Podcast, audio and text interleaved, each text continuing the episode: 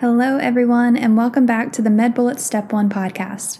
In today's episode, we cover the topic of infections and AIDS found under the microbiology section at medbullets.com. First, we will discuss bacteria. Mycobacterium avium intracellular is a TB like disease. It is especially common in CD4 counts less than 50. Bartonella henselae causes bacillary angiomatosis, which is superficial vascular proliferation. Now we will discuss viruses.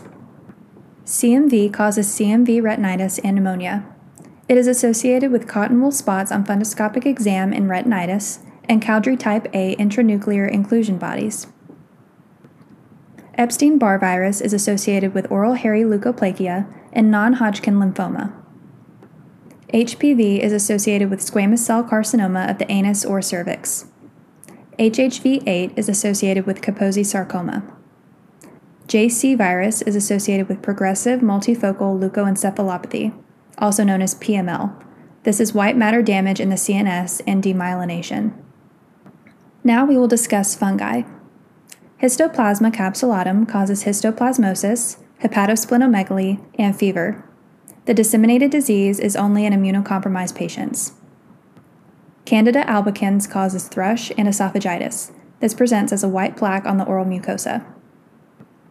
Cryptococcus neoformans causes meningitis and encephalitis.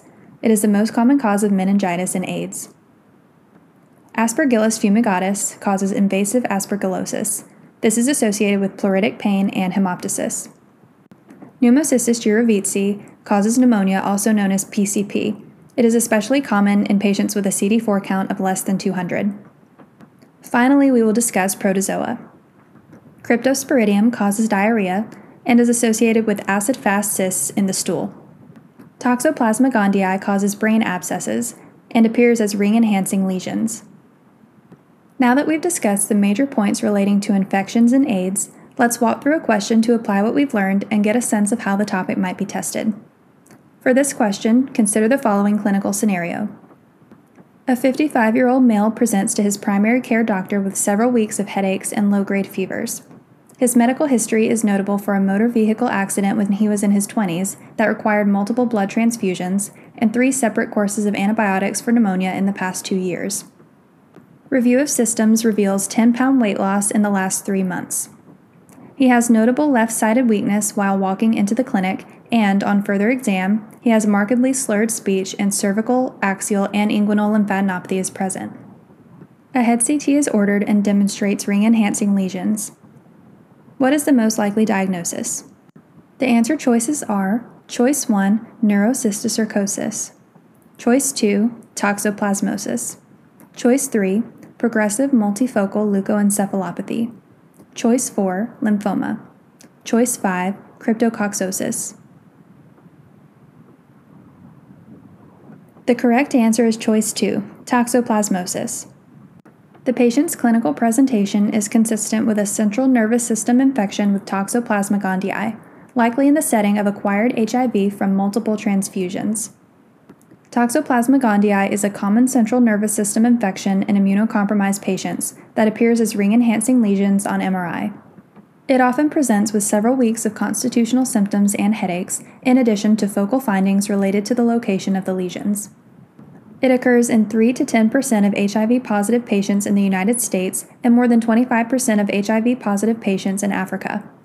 Standard treatment includes pyrimethamine, sulfadiazine, and folic acid. Let's also discuss why the other choices are incorrect. Choice 1 Neurocysticercosis is caused by CNS infection with Taenia solium and typically presents with seizures. Choice 3 PML, which is caused by the JC virus, does not present with ring enhancing lesions.